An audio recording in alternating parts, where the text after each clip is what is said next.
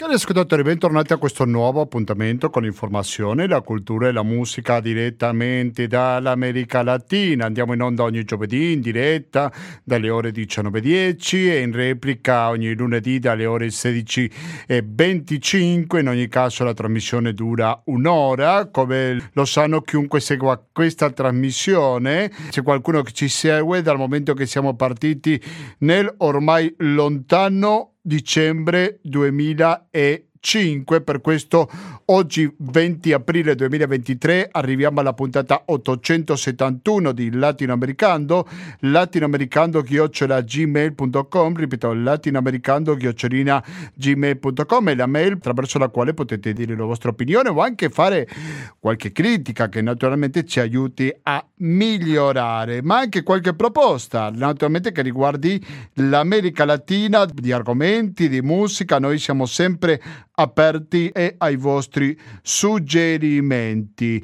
Dunque, dicevo, all'America Latina si dedica questa trasmissione, però oggi, tuttavia, lo dedicheremo al rapporto dell'America Latina con il resto del mondo, in particolare con la Russia. Come non poteva essere altrimenti, alla visita del ministro degli affari esteri russo Lavrov, che è stato in Brasile in quello che è la tappa più importante di questo viaggio in America Latina. Dopo si è trasferito in Venezuela in queste ore, mentre stiamo andando in diretta, Lavrov si trova in Nicaragua e fra poco andrà pure a Cuba. Non è un caso questa scelta da parte della diplomazia russa, naturalmente che la guerra è al centro delle conversazioni che fa sia con presidenti in America Latina ma anche con i loro colleghi dei ministri degli affari esteri. La questione delle armi anche è importante. Noi ci siamo occupati qualche mese fa di un argomento che credo io che è sottovalutato, ovvero che l'America Latina ha comprato anni fa delle armi che adesso sono molto pregiate per l'Ucraina per il semplice motivo che i soldati ucraini sono in grado di utilizzare. Sapete, beh, io non sono un esperto di armamenti, tutt'altro, però ci sono alcune armi che magari sono troppo moderne che hanno bisogno di una preparazione, di un allenamento da parte delle forze armate ucraine per poter combattere contro la Russia. Queste armi si trovano in America Latina, soltanto tanto che questa regione al mondo non è che sia così pronta a restituire le armi ricevute dall'Europa in passato. Probabilmente il viaggio di Lavrov in America Latina c'entra anche su questo punto. Però dicevo, il principale paese coinvolto in questo tour per diversi paesi latinoamericani è sicuramente il Brasile. Per avere chiarimenti di come è andato questa visita e che fra pochissimo saremo collegati in diretta con il Brasile.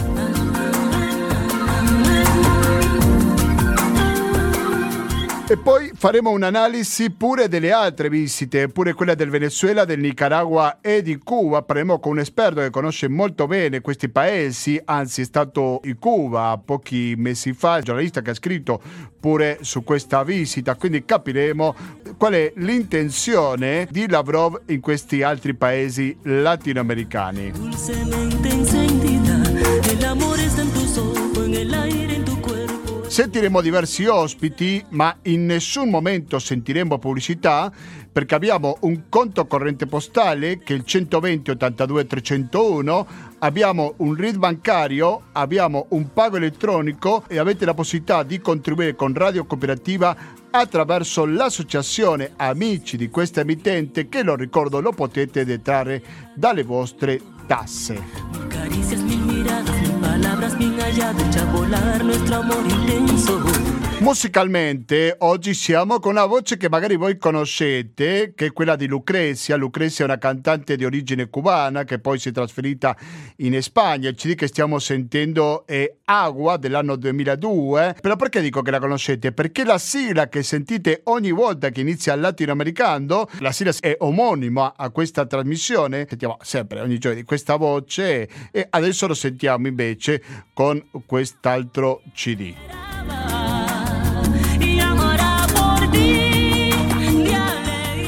Nido d'amore, il brano che stiamo finendo di sentire adesso, e mentre che ora sentiremo che salga il sol, rimanete all'ascolto della radio cooperativa perché quando finisca il collegamento lo faremo in diretta con il Brasile. Que se acabe la noche, que se apague el farol, que la luz no se envuelva, quiero que salga el sol, que se pare la guerra, que no tiene control, que haya paz en la tierra, quiero que salga el sol. Ay, ay, que se acabe la noche, que se apague el farol, que la luz no se envuelva, quiero que salga el sol. Que se pare la guerra, que no tiene control, que haya paz en la tierra, quiero que salga el sol.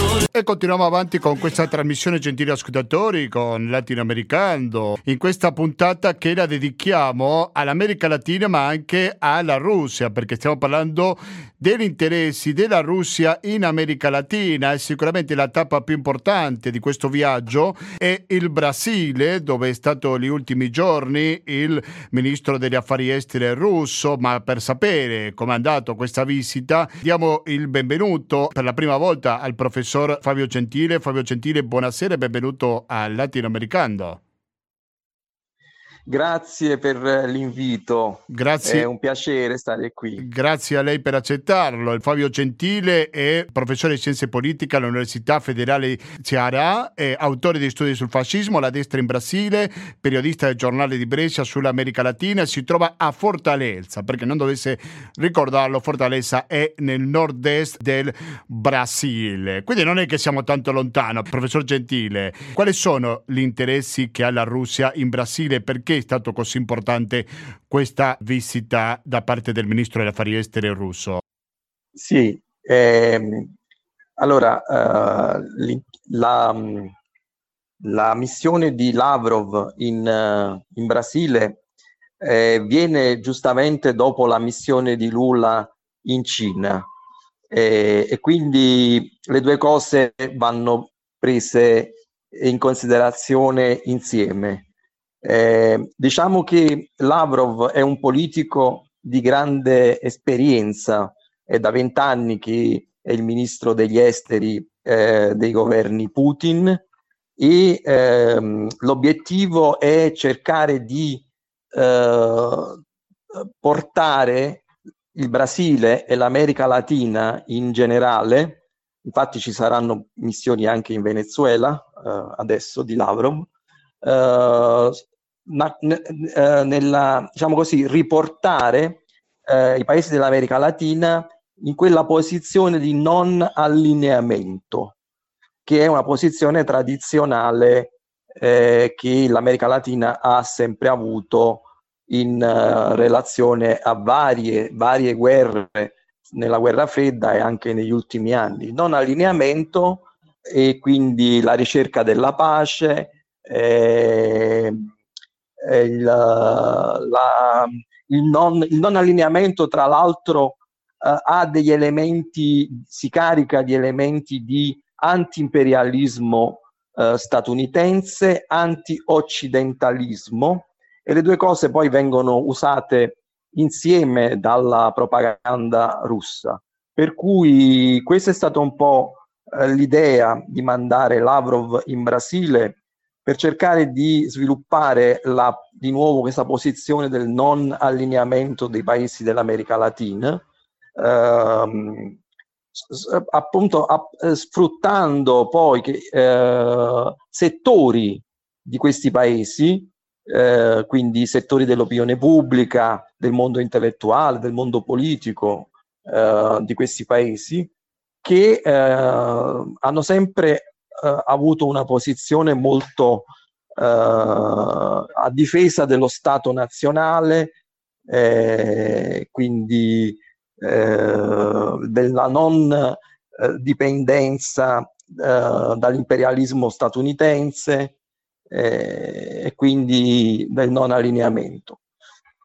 E poi c'è da dire che eh, Lula in Cina ehm, ha eh, fatto delle dichiarazioni abbastanza polemiche, eh, perché da un lato eh, ha parlato a difesa dell'interesse nazionale brasiliano, ma è chiaro che l'interesse nazionale brasiliano in questa uh, questione, in questa vicenda, si collega ad altre questioni, che sono, per esempio, uh, un ruolo più importante del Brasile dopo l'epoca Bolsonaro, che è stata un'epoca di uh, distruzione della politica diplomatica brasiliana eh, degli ultimi 30 anni. Eh, quindi ri- riprendere e recuperare il ruolo del Brasile come uno dei partner eh, del multila- multilateralismo eh, insieme all'India, alla Cina, per esempio, quindi riprendere il discorso anche dei BRICS che all'inizio del, del XXI secolo erano stati considerati come i paesi emergenti e come i nuovi colossi e quindi i nuovi, i nuovi colossi di una nuova era multilaterale eh, che non sarebbe stata più eh, segnata solo dalla egemonia imperialista degli Stati Uniti dopo la fine della guerra fredda. Eh, e poi c'è un aspetto importante da considerare, che la Russia eh, è un, uh, un fornitore di eh, prodotti per, eh, di fertilizzanti e noi sappiamo che l'America Latina eh, è un'area, a, continua ad essere, nonostante eh, i processi di, di industrializzazione degli ultimi, degli ultimi, decenni, continua a essere un grande agroesportatore per eh, il mondo e quindi dipende anche dalle relazioni con la Russia. Uh, un altro elemento importante poi, e qui si è, si è scatenata una vera e propria uh, guerra di, di mh, dichiarazioni, uh, di, di, dichiarazioni e poi una guerra di offerte. le dichiarazioni di Lula sono state interpretate dal, dalla diplomazia statunitense come una, una chiara, un, diciamo, una, una, dichiarazione un po' eh, così eh, eh, irresponsabile, perché eh, tende quindi a creare una, un'alleanza di alcuni paesi eh, a favore del non inviare le armi all'Ucraina per cercare di far finire la guerra prima, ma questa è una posizione dei non allineati uh, e quindi poi gli Stati Uniti hanno detto sì, ma poi ti, ti fai un accordo con la Russia, ti avvicini alla Russia, ma uh, la Russia è il paese invasore, quindi è stato utilizzato il solito argomento uh, della, della, dell'opinione pubblica occidentale e, e delle democrazie. C'è la questione poi eh, della, de, di come eh, gli Stati Uniti hanno paura che eh, si possa creare un'economia tra Brasile, Cina, Russia, India che non sarà più sostenuta dalla circolazione del dollaro come moneta internazionale degli scambi. Questo è un altro problema eh, che gli Stati Uniti vorrebbero evitare per cui nelle ultime ore hanno rilanciato eh, l'offerta di maggiori investimenti nel, in quello che Lula ha definito il fondo per l'Amazzonia eh, e quindi si è scatenata un po' una gara che offre più fondi per l'Amazzonia tra gli Stati Uniti e la Cina. Quindi il Brasile è, eh, è conteso un po' tra i due eh, schieramenti. Certamente, sì, va ricordato lì, i forti investimenti che ha la Cina non soltanto in Brasile, bensì in tutta la regione, ma il professor Fario Gentile, lo ricordo che si trova a Fortaleza, nel nord-est del Brasile, quanto c'è in gioco in tutta questa partita? Da una parte c'è il rapporto commerciale con la Russia e dall'altra parte ci sono gli Stati Uniti. È chiaro che non si può accontentare a tutti quanti, quindi c'è un rischio da parte di Lula in prendere queste decisioni? Io credo che Lula eh, manterrà la posizione di eh, neutralità e di non allineamento che è la posizione storica, eh, per cui eh, non vedo dei rischi ehm, di, possibili contrasti e scontri con gli Stati Uniti, eh, anche perché lui stesso ha detto quando io vado negli Stati Uniti e parlo di accordi con gli Stati Uniti, i cinesi non è che fanno dichiarazioni polemiche contro il Brasile. Quindi io credo che lui giocherà molto la partita su questa, uh, uh, su questa posizione eh, di neutralità, di non allineamento. Uh, diciamo che c'è un, qui un aspetto interessante. Il Brasile rischia meno degli altri paesi dell'America Latina, perché gli altri paesi dell'America Latina hanno problemi di debiti con il Fondo Monetario Internazionale, eh, sono indebitati con gli Stati Uniti, eh, hanno la doppia circolazione monetaria, quindi il peso è molto svalutato, il dollaro è utilizzato eh, comunemente in Argentina, in, uh, e addirittura in Ecuador è la moneta, è la moneta ufficiale.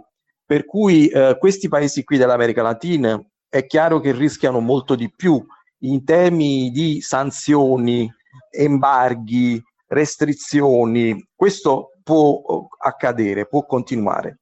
Credo che il Brasile abbia sempre avuto una posizione abbastanza autonoma in relazione a un'idea di politica eh, di diplomazia, di diplomazia eh, latinoamericana.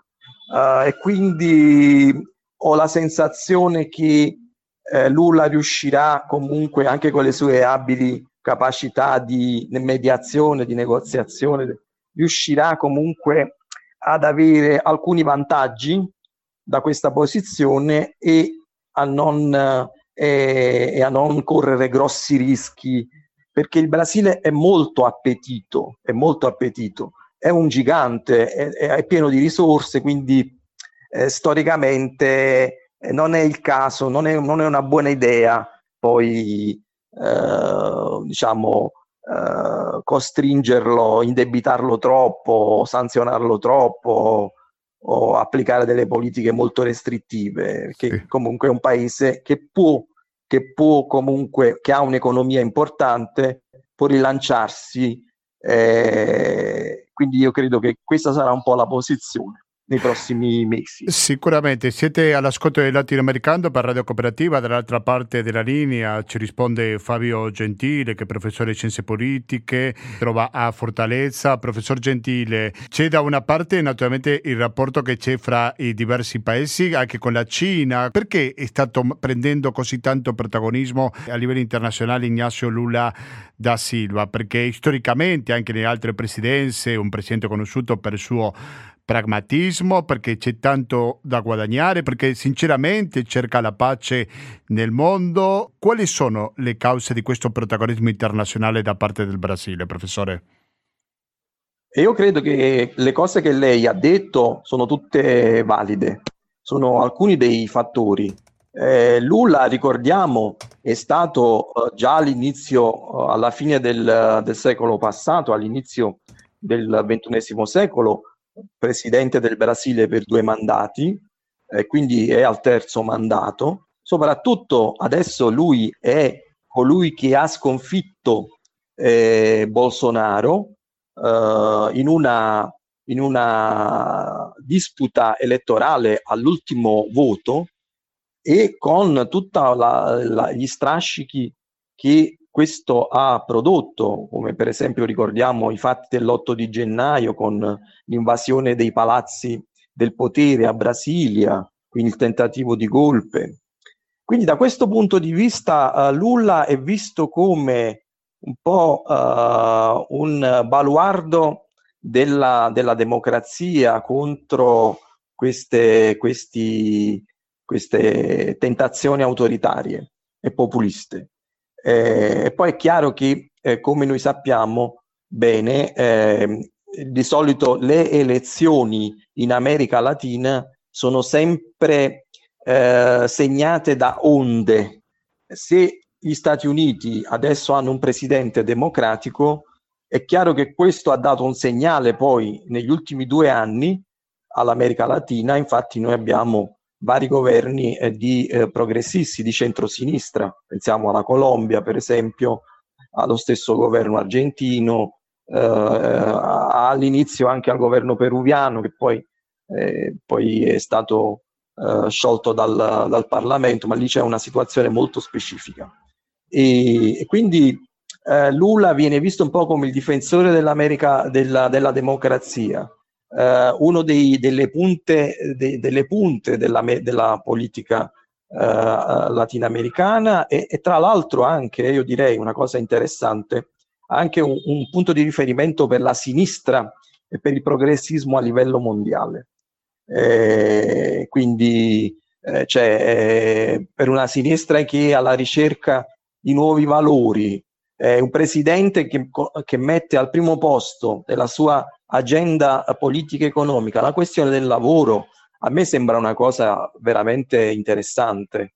Eh, con la crisi eh, delle sinistre in Europa e con l'avanzo delle destre, e quindi è chiaro che Lula poi diventa un punto di riferimento a livello internazionale. Anche a livello regionale, nel senso che il Brasile si può ripresentare come tante altre volte come guida dell'America Latina?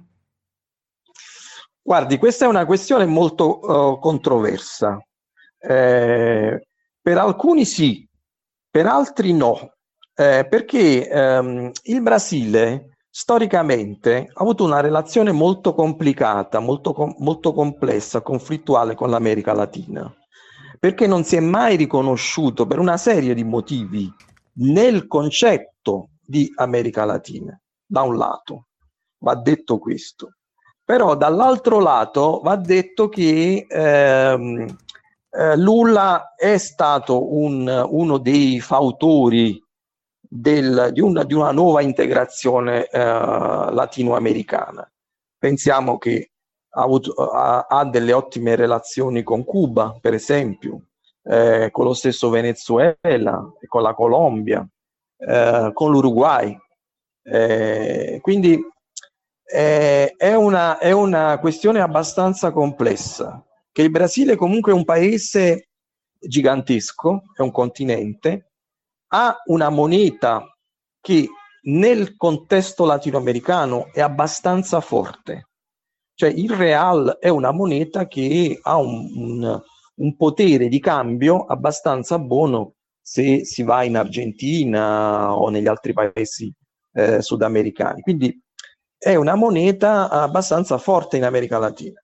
E quindi pensare, se noi pensiamo ad altri modelli di integrazione politico-economica, come la comunità europea, per esempio, o pensiamo al federalismo nord- nordamericano, è chiaro che la questione, vista dal punto di vista economico-finanziario per l'America Latina, è molto più complicata, perché abbiamo paesi con dei livelli eh, economici molto molto differenti, alcuni addirittura sull'orlo della bancarotta, eh, con, uh, senza indipendenza monetaria. E quindi il Brasile rispetto a questi paesi ha una situazione privilegiata. Eh, non, non, possiamo fare un, un, un, confronto, per esempio, se noi pensiamo alla Germania come lo, locomotiva del modello di comunità uh, integrata europea, eh, non possiamo fare un confronto perché la Germania comunque si confronta con partner che sono potenze industriali. Il Brasile invece, se pensa a un'integrazione latinoamericana, si confronta con partner che già a livello regionale hanno molto, molte difficoltà. Per cui questa è una questione molto controversa che si trascina da anni su come pensare una integrazione tra i paesi dell'America Latina e mh, non riesco a vedere degli scenari molto positivi. Molto chiaro, sicuramente continueremo come lo fa questa trasmissione da tantissimi anni a seguire la geopolitica, quello che sta succedendo nella regione, in ogni paese, anche a livello internazionale, come stiamo provando a fare in questa puntata del latinoamericano. Io ringrazio veramente tanto il professor Fabio Gentile, professore di scienze politiche all'Università Federale di Ceará, autore di studi sul fascismo, la destra in Brasile, nonché giornalista del giornale di Brescia sull'America Latina. Sulla questione dei fascisti che ci sono in Brasile probabilmente ne dedicheremo un'altra puntata se il professor Gentile sarà disponibile. Grazie, alla prossima professore. Grazie a voi e sarà un piacere col- collaborare ancora una volta. Grazie, grazie mille, era molto, molto gentile, il professor Gentile è stato molto gentile, scusate il gioco di parole. Adesso sentiamo un altro brano, sempre di Lucrezia, Amparame in questo caso, e continuate l'ascolto Radio Cooperativa perché così come adesso ci siamo concentrati sul Brasile, fra poco sentiremo un'analisi di cosa va a fare Lavrov negli altri paesi nei quali è in visita il Venezuela fino a poco fa, il Nicaragua oggi, adesso e Cuba fra poco. Rimanete all'ascolto di Radio Cooperativa.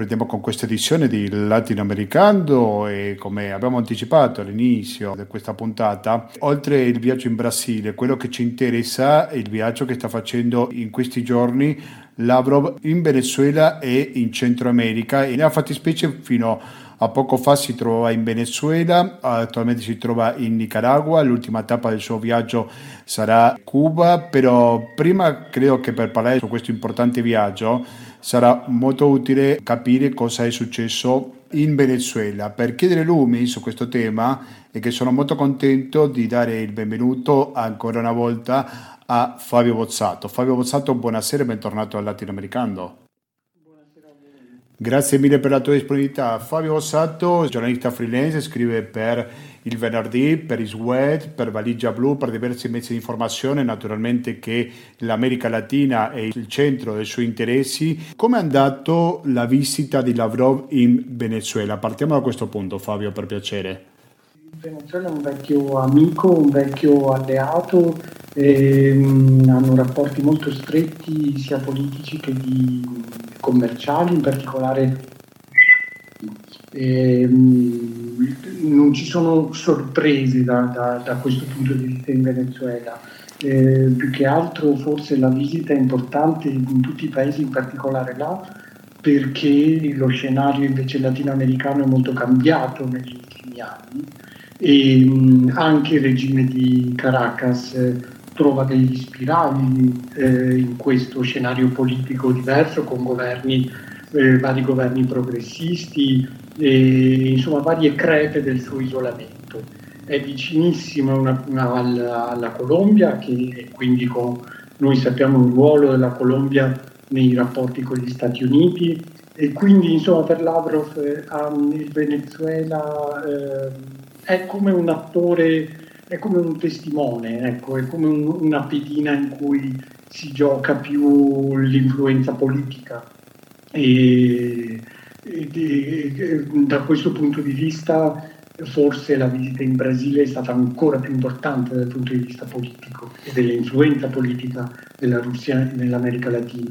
Che ruolo occorre Fabio Bozzato la questione ideologica, questo è dire contro gli Stati Uniti, abbiamo un'ideologia completamente diversa, il discorso politico ha un ruolo in tutta questa vicenda? dal punto di vista ideologico contro gli Stati Uniti sì, e, ehm, perché ovviamente tutti questi paesi che, si, che, che hanno dei, dei, problemi molto seri o un confronto molto serrato con, con gli Stati Uniti ovviamente cercano di eh, tenersi stretti uno con l'altro e, ehm, anche se magari non condividono niente uno con l'altro dal punto di vista ideologico. Però l'abbiamo visto, questo per esempio le, le attività, i legami molto stretti che eh, Venezuela, Cuba, per esempio stanno intrattenendo con la Turchia, con l'Iran, eh, oltre che con la Russia, cioè risponde proprio a questa logica di eh, appoggiarsi uno con l'altro, di, di avere appunto una, un qualche appoggio proprio di qualche sfera in cui si possano muovere pur essendo tutti estremamente isolati e considerati dei paria a livello internazionale. E dal punto di vista commerciale quali sono questi interessi fra il Venezuela e la Russia, Fabio? Guarda, dal punto di vista commerciale la Russia uh, ha un ruolo marginale eh, rispetto a tutta la regione latinoamericana. E, um, forse ha più un risvolto dal punto di vista commerciale con l'Argentina e il Brasile per eh, la quantità di fertilizzanti, per esempio, che questi due paesi acquistano eh, dalla Russia. Eh, l'altro versante però resta appunto un, una presenza economico-commerciale limitata. Dall'altra parte invece la vendita di armi, in questo il Venezuela è stato il eh, grande ricettore negli anni del chavismo. Negli ultimissimi anni ha acquistato più da Cina, ehm, anche perché gli fa molto più ehm, dire, credito eh, per i pagamenti però eh, tutti, eh, l'epoca chavista è stata un'epoca di eh, forniture militari dalla Russia ehm, per miliardi di dollari. Credo che il discorso delle armi è molto importante in questa vicenda. Quando l'Ucraina aveva bisogno delle armi che sono in America Latina, possono essere usate dai soldati ucraini, mentre che quelle che arrivavano dagli Stati Uniti o altri paesi magari era più difficile addestrare il soldato in questo senso. Anche il discorso delle armi è importante no? nella regione. Sì, e da questo punto di vista, per esempio, della guerra con l'Ucraina, e, ehm, forse l'avevate già affrontato in altre occasioni, ma ehm, insomma tutti, tutti, i paesi della regione hanno tenuto una, una, posizione di neutralità, di non intervento, ehm, hanno appoggiato l'ultima eh, deliberazione dell'Assemblea delle Nazioni Unite ehm, per, eh, insomma, chiedendo a tutti di fermarsi e di, di, arrivare a un negoziato, però nessuno si è esposto ehm, nettamente, a parte eh, alcuni casi per esempio, ehm, appunto, eh, i, i, vecchi amici, cioè Cuba, Venezuela e Nicaragua, si sono schierati apertamente con la Russia. Però degli altri invece ehm, ha colpito per esempio il caso cileno perché il Cile invece, um, pur non considerando l'ipotesi di inviare armi, eh, però ha sostenuto apertamente eh, l'Ucraina contro l'invasione e l'aggressione russa e anzi Zelensky ha avuto un incontro virtuale con eh, Gabriel Boric e ha avuto anche la possibilità di intervenire al Parlamento eh, cileno. E questo ha un po' spiazzato, devo dire, il panorama politico delle sinistre eh, latinoamericane che su questa cosa insomma hanno sempre questo atteggiamento un po' ambiguo, sempre per quello che dicevamo prima il, eh, di questo gioco di amici-nemici in cui eh, gli Stati Uniti sono comunque il nemico storico. Adesso Lavrov è appena arrivato in Nicaragua, cosa va a fare Lavrov in questo paese centroamericano, Fabio Pozzato? Ma guarda, penso che in, a parte un, alcune forniture d'armi che avevano concordato, però eh, da Nicaragua mi sembra mh, mm, non, non, porti a casa niente di concreto. Nel, Nicaragua è veramente un paria, è isolato da tutti, è condannato anche da molti paesi latinoamericani governati da, da presidenti di sinistra. Ehm, eh, non è che sia una pedina grandissima, però ripeto, fa parte di questo gioco di avere dei piedi a terra politici e di avere delle, eh, delle, insomma, de, delle posizioni che possano garantire una certa influenza politica. Quindi dobbiamo pensare più in chiave più politica che non strettamente economica o commerciale, giusto? Io credo di sì, mi sembra che i rapporti e anche il volume di queste cose siano, siano ridotti. Il caso cubano forse è un po' diverso perché loro ehm, hanno rapporti di, su tutti i fronti con la Russia, ehm, anche economici, se non, anche se non è una, insomma, uno dei primi cinque attori di, del commercio cubano però Cuba è in grande difficoltà, adesso in una situazione di estrema difficoltà eh, economica e sociale. E, e, e, insomma, eh, là è una partita che si gioca su tanti fronti eh, multinazionali e, e, di cui non si ha ancora esattamente, con, non si capisce dove si va a parare. A Cuba, peraltro, Ehm, la Russia ha aperto con il regime cubano, forse la cosa più interessante, un centro per lo sviluppo economico. Cosa vuol dire? Ha sorpreso molti osservatori questa cosa, è una cosa molto recente. E la Russia si propone di aiutare eh, Cuba nella sua transizione come un sistema economico. E questo ha sorpreso perché forse la Russia non, non è esattamente un grandissimo esempio di transizione eh, economica eh, come modello, perché è considerato un capitalismo mafioso, i dieci anni, il decennio degli anni 90 che è stato eh, un decennio brutale per la Russia e così via. Eh, però insomma eh, la, mh, mm, la cosa che ha sorpreso, che ha fatto riflettere è che forse eh, dentro al regime cubano si veda anche come possibilità, come modello questo, nel senso di trasformare, di, farsi, di appoggiarsi eh, su grandi eh, imprese eh, dello Stato, magari renderle in qualche modo autonome e avere queste grandissime imprese su cui poggiare la transizione. Non è così scontato che questo non succeda perché già Gaesa, cioè la grande holding, ehm, eh, eh, holding economica, commerciale e produttiva di Cuba, eh, in mano ai militari e al, eh, al regime cubano, si muove già come una holding privata e questa cosa forse del modello degli oligarchi ha fatto un po' luccicare gli occhi probabilmente a più di qualcuno dentro la cupola cubana. E sono ipotesi e sono tutte mh, mm, eh, cose che si possono interpretare da tutti questi segnali. Però insomma questo ci interroga su cosa vuole essere veramente la transizione economica cubana. Che, che la Russia giochi un ruolo in questo lo vedremo.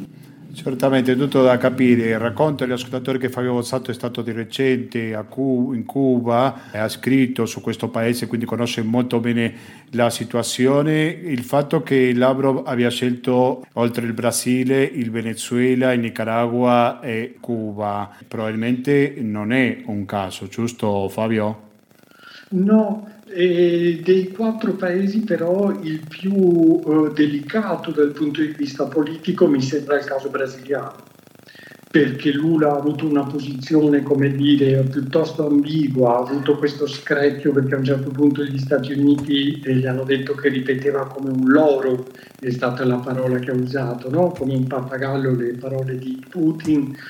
E, e Lula si muove con grande autonomia e con grande eh, certo, tutti gli riconoscono una grande intelligenza e quindi il fatto che Lavrov eh, sia piombato là eh, fa suonare tanti campanelli in tante stanze del potere insomma, internazionale. Pensando al Brasile, Fabio, a quelli che accusano Lula di essere un strumento o della Russia oppure per il suo recentissimo viaggio della Cina, tu cosa ne pensi? ma io credo che invece dimostri la grande autonomia e il grande pragmatismo di Lula, che è un uomo molto pragmatico, l'ha dimostrato nelle sue due presidenze e credo ancora di più lo dimostrerà adesso. E lui dà una serie di segnali, per esempio ha fatto attraccare delle navi iraniane ehm, eh, in Brasile, cosa che ehm, è sembrato più quasi un segnale no? di, di, di, di, segnare il passo in qualche modo della sua autonomia anche rispetto agli Stati Uniti. Però vorrei ricordare che eh, di questo rapporto con Putin, eh, grande, quello che si era presentato come grande amico eh, della Russia di Putin è stato Bolsonaro prima di Lula. E, mh, quindi è da capire se invece questa cosa diventi una politica, come dire, di Stato o se sia invece un gioco ehm, di tattica, cioè un conto è la politica di un governo, un conto è che diventi una politica di Stato. Se questo rapporto in qualche modo stretto con la Russia per il Brasile diventasse un, una politica di Stato, cambierebbe un, cambierebbe un po' lo scenario. Certo, mi fai ricordare quando Bolsonaro è stato un anno fa, credo, no, poco più, poco prima che iniziasse la guerra, a febbraio del 2022 è stato proprio il Cremlino, eh, una data molto vicina a quella del presidente argentino Alberto Fernandez, no? Prego. Esattamente, esattamente. Entrambi erano andati a Mosca, entrambi eh, cercando di accreditarsi come grandi amici e subito dopo è scoppiata la guerra e si sono trovati in grande imbarazzo tutti e due però insomma il peso, il peso, del Brasile sullo scacchiere internazionale con i BRICS eh, è tutt'altro di quello dell'Argentina, senza dubbio. La scorsa settimana Dilma Rousseff, l'ex presidente brasiliana, è stata insediata una carica importante no, all'interno del BRICS. Esatto, è a capo della banca eh, che, esatto. vuole, che ha l'ambizione, questa grande banca di BRICS, di porsi quasi come un'alternativa alle grandi istituzioni finanziarie internazionali. Secondo te, prima di salutarci, Fabio, cosa si porta Lavrov o cosa si porterà, meglio dire, Lavrov in Russia da questo viaggio in America Latina? E si porterà il fatto di aver confermato eh, degli amici e sono degli amici in grandissime difficoltà, tutti e tre, vecchi amici, cioè Nicaragua, Venezuela e Cuba. Ehm, però si porterà come uno spazio, una possibilità di spazio di manovra in più dal punto di vista politico se stringerà legami ancora più stretti con il Brasile o se troverà in qualche modo una sponda o una possibile sponda in, in altri paesi. Mi, mi sembra che, che, che, sia un viaggio dove ha segnato la posizione e ha provato a, ehm, a, a spingere de, de, delle altre porte, insomma, che magari erano un po' socchiuse o chiuse male. Certamente, molto chiaro. Fabio Bozzato, ricordo giornalista freelance, scrive per il West, per il Venerdì, per Valigia Blu, esperto naturalmente in America Latina, per questo forma parte della nostra trasmissione. Grazie mille e buon lavoro Fabio. Grazie a voi. Gentili ascoltatori, è arrivato il momento di salutarci in questa puntata che l'abbiamo dedicata all'America Latina e in particolare nel rapporto che ha con la Russia. Sapete, noi siamo in un mondo sempre più globale e anche se molti si dimenticano, però pure l'America Latina ha un suo ruolo in questa guerra in Europa e qui ne abbiamo dato conto in questa puntata, la numero 871 di Latinoamericano. latinoamericando-gmail.com ancora latinoamericando-gmail.com per comunicarsi con noi quando volete. Ricevo i vostri commenti, critiche, feedback come volete. Aspettiamo pure le vostre proposte di interviste musica eccetera Io non posso concludere questa trasmissione senza raccontare una rassegna cinematografica che sta andando avanti dallo scorso martedì di cinema dedicato al Cile a proposito di quello che ci sarà a settembre, ovvero i 50 anni del golpe di Pinochet dell'11 settembre del 73. Non è tardi per l'appuntamento di domani, 21 aprile. Si parlerà sul Cile a 50 anni del golpe Pinochet e dalla morte di Salvador Allende. Alle ore 18 Allende il tempo della storia di Miguel Littin, film cileno del 1986, mentre che alle 19.30 vedremo Neruda fuggitivo di Manuel Bosoalto del Cile, in questo caso dell'anno 2004. 15 la rassegna si inserisce nell'ambito del progetto per la terza missione promosso dal Dipartimento di Scienze Politiche, Giuridici e di Studio Internazionale dell'Università di Padova. Questo avrà luogo a Mortisse, a Padova, in via Madonna della Salute numero 7, che è il Teatro Excelsior. 120 82 301 il conto corrente postale, il RID bancario, il pago elettronico, il contributo con l'associazione Amici Radio Cooperativa sono i metodi alternativi per aiutarci alla sopravvivenza e ad andare avanti con questa e tutte le interessanti trasmissioni di Radio Cooperativa alla quale vi invito a continuare l'ascolto perché fra poco sentiremo un intervallo musicale e dalle ore 21.30 sentiremo musica e cultura. Quindi continuate all'ascolto della cooperativa da Gustavo Claros, grazie e alla prossima.